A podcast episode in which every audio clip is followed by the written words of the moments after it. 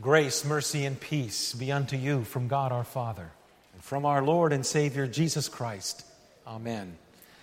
Brothers and sisters, the text this morning comes from that gospel reading, the very interesting story about the demonic healed on the shores of Galilee. Be seated.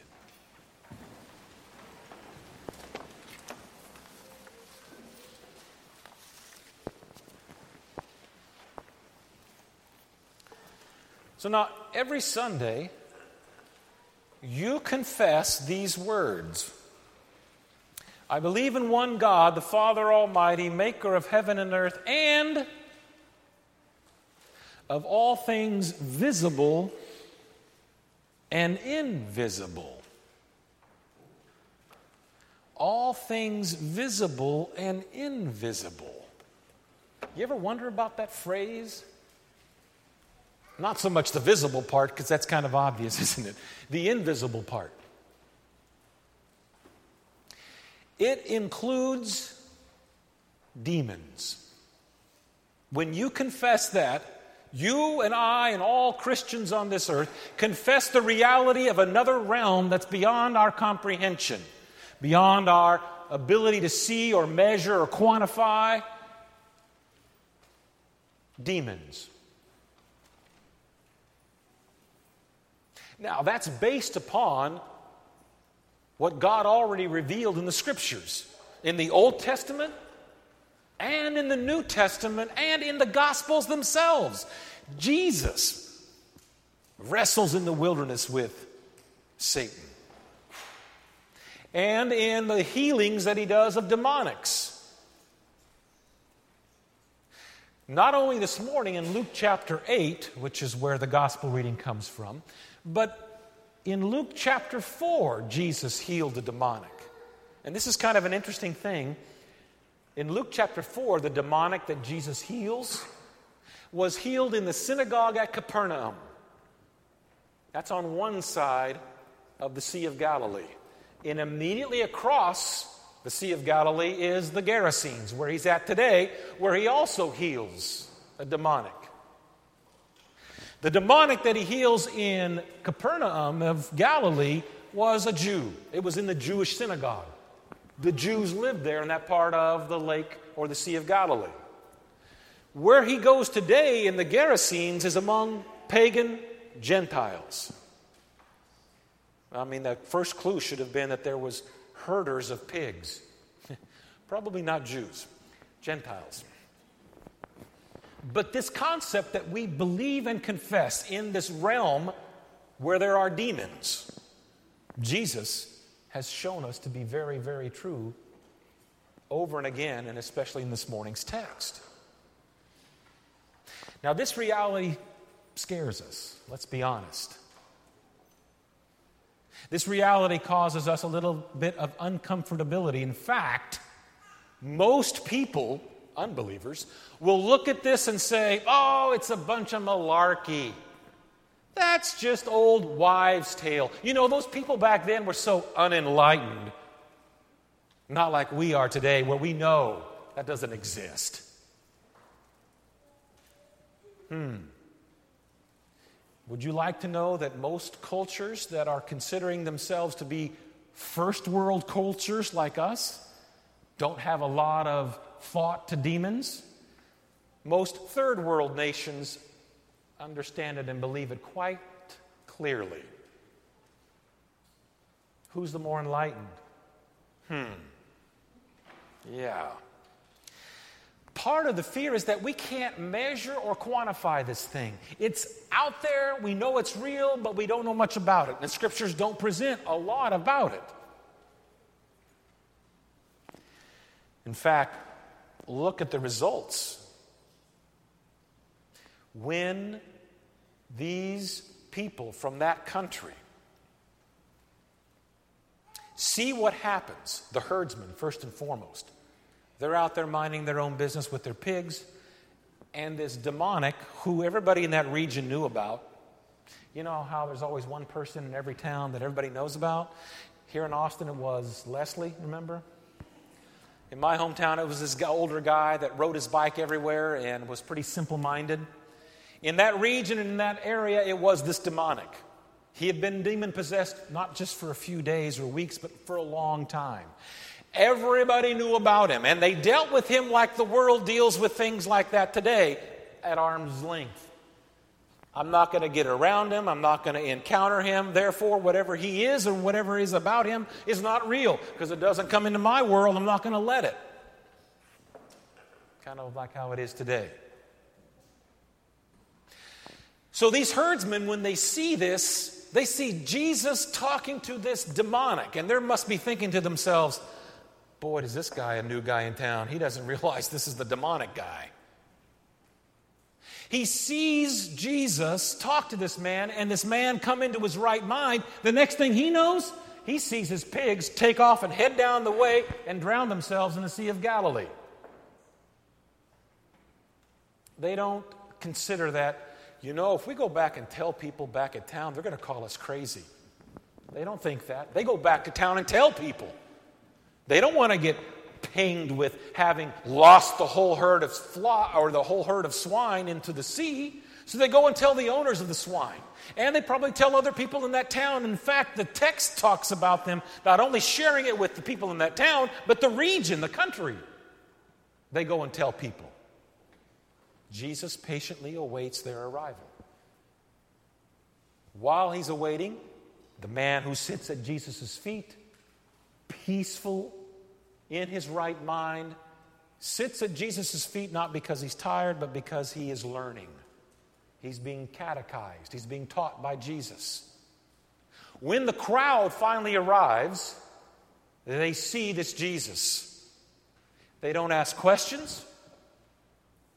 They don't go, wow, is this not a most merciful thing what this man named Jesus did to this demonic? Not at all. You know what they do? This is too weird for us, get out of here, is what they do.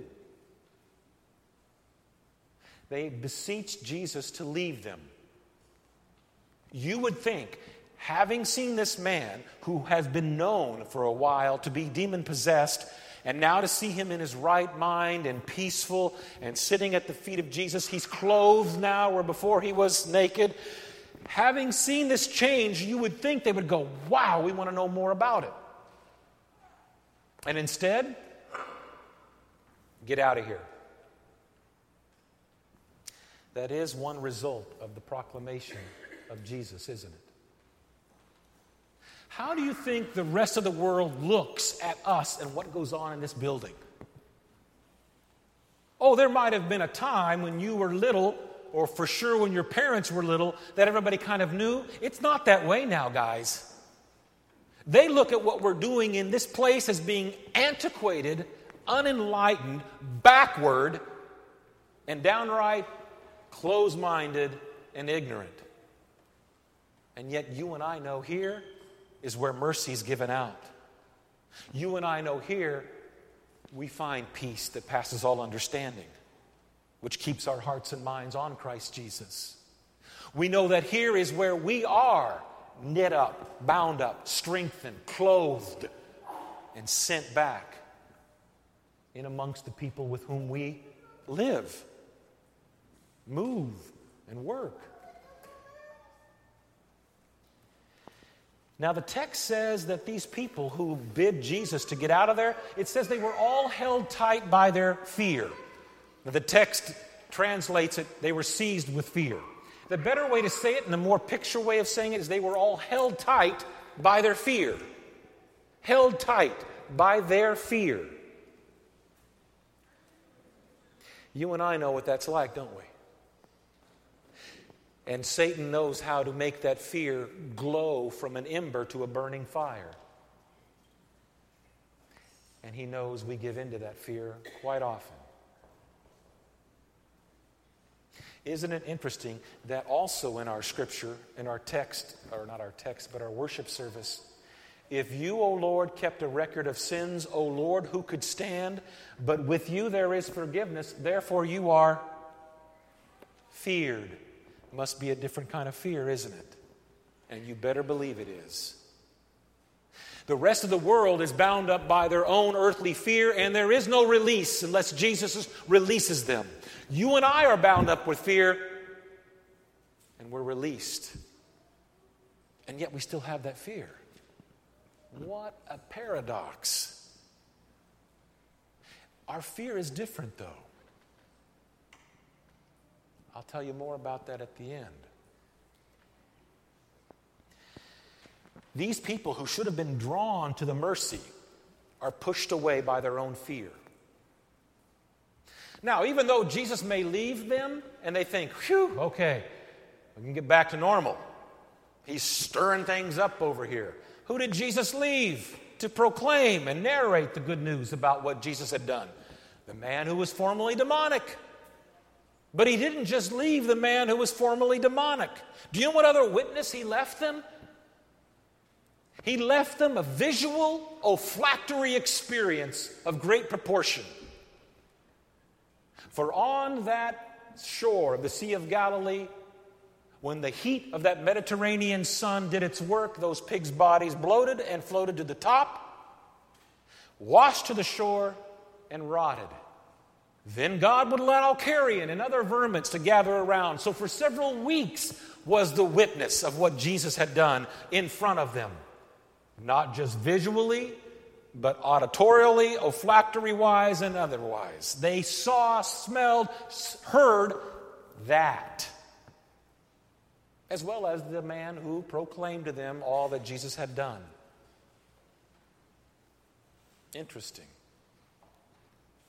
Now, we fear these things because it's a hidden reality, and matters like that cause us to be fearful. We don't know a lot about it, we don't understand a lot about it, but let's get something straight to begin this. Demonic possession is real. Demonic possession is real. Granted, you and I in fact, none of y'all have told me, so I'm assuming that none of y'all have encountered a demon possession like Jesus encountered on the shore. That kind of demonic possession exists, but you know what kind of demonic possession you run into every day and you don't see it? Do you know what kind of demonic possession of people that you communicate regularly and you don't even hear it? And that kind of demonic possession is unbelief. Unbelief. And Satan loves that kind of demonic possession. It's far less Hollywood like and far more deadly because you don't see it. In fact, those people seem better than Christians are more kind and loving, more giving and benevolent than even some of our own. And yet, look at them as how God looks at them.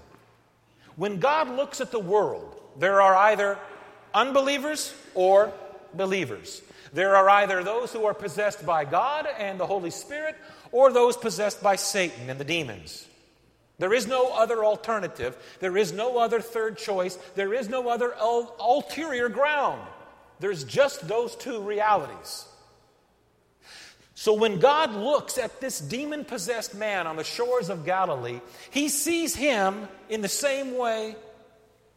Well, he sees him the same way as he saw you before you were baptized. And he sees that demon possessed man on the shore of Galilee the same way as he sees the people that you interact with who are not believers. Not as dramatic, not as the show Exorcist, where the girl's head turned around 360 that everybody saw in, back in the 70s, if you were alive back then. And if not, you've seen it on Late Night Show or whatever, the classic. Nothing dramatic in Hollywood like that. However, just as damnable and just as much of Satan's work as this example here. It doesn't look that bad, does it? And Satan loves it. You see, from the moment of our baptism, God painted a huge target on our chest, center of mass. And Satan is gunning for you every single day. So, from God's eyes, we look far different from those who do not have that target on their chest. And those that don't, Satan doesn't worry about because they're already his. And they don't even look like it, do they? And they don't even talk like it, do they? And they don't even seem to act like it, do they? And yet they are as much possessed by Satan as this man here.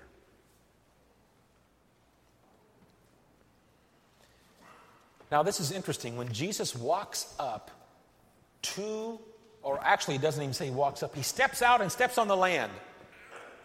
Does the man who's possessed by the demon, does the demons run away from Jesus?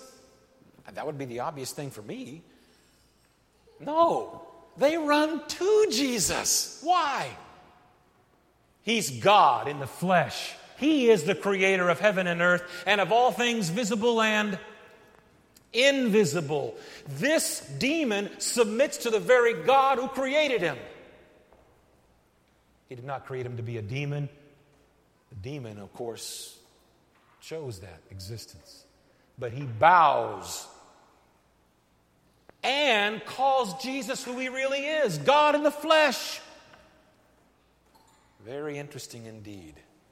But more interesting is that if Jesus can make this demon possessed man, like Hollywood would show, and which does still happen, if he can make him a hearer and a doer of the word,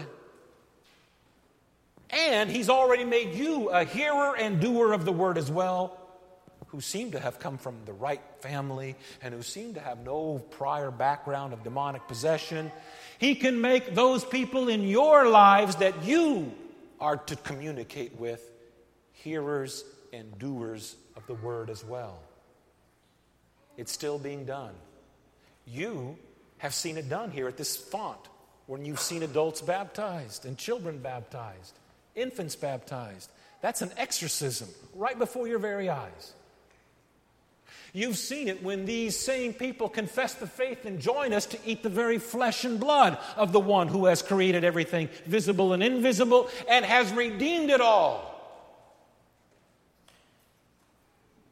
And yet, like the people here, most of them hold him at arm's length. Don't want anything to do with him. Don't want him ruining my life and my existence as I have deemed it to be.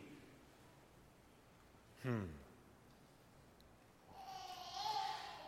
The very thing, when you tell others and you tell yourself and read and hear what God has done for you, you usher in His kingdom and you set at naught the things of this world and Satan.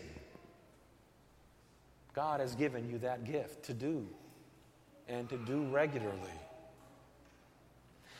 Now, this is interesting. We have this fear so, how do we have courage to go then proclaim this amongst those who are possessed by Satan? Because, as I said, the people that you run into on a daily basis who are not believers are demon possessed. The courage to do that comes from that fear that you have within you being baptized, being set right, being forgiven. That's what gives you confidence. Think about this. When Jesus has this man beg him, Please, Jesus, let me go with you back to Capernaum of Galilee. Let me leave this God forsaken place of where I've been labeled as the wild man, as the demon possessed man, as the one who lived among the tombs, the one running around naked, the one who breaks chains and such. I want to leave this life of mine and start all over new over there in Capernaum of Galilee. I want to be looked upon as if I came from one of those nice homes.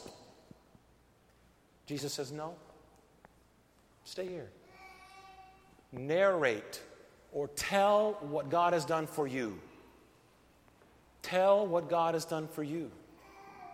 And so he does. Do you think he had a little fear proclaiming God to those people? Yes, but his fear had been baptized in God, Christ's forgiveness of him which enabled him to proclaim to those far more demon possessed than even he, because they don't even recognize it. He could recognize it, but he couldn't do anything about it.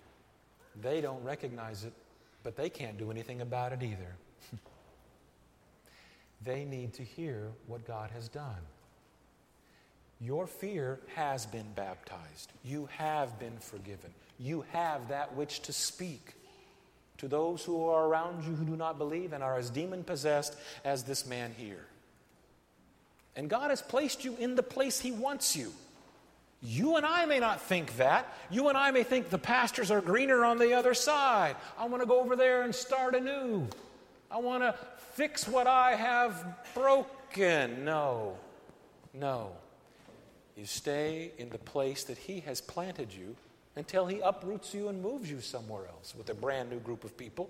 And He's given you those people to share that information which isn't just information, it is the power of God that strikes fear in the hearts of demons and of Satan himself. Keep narrating what God has done for you and know that greater is He who is within you than He who is of this world. In the name of Jesus, who has given you that narration to speak. Amen.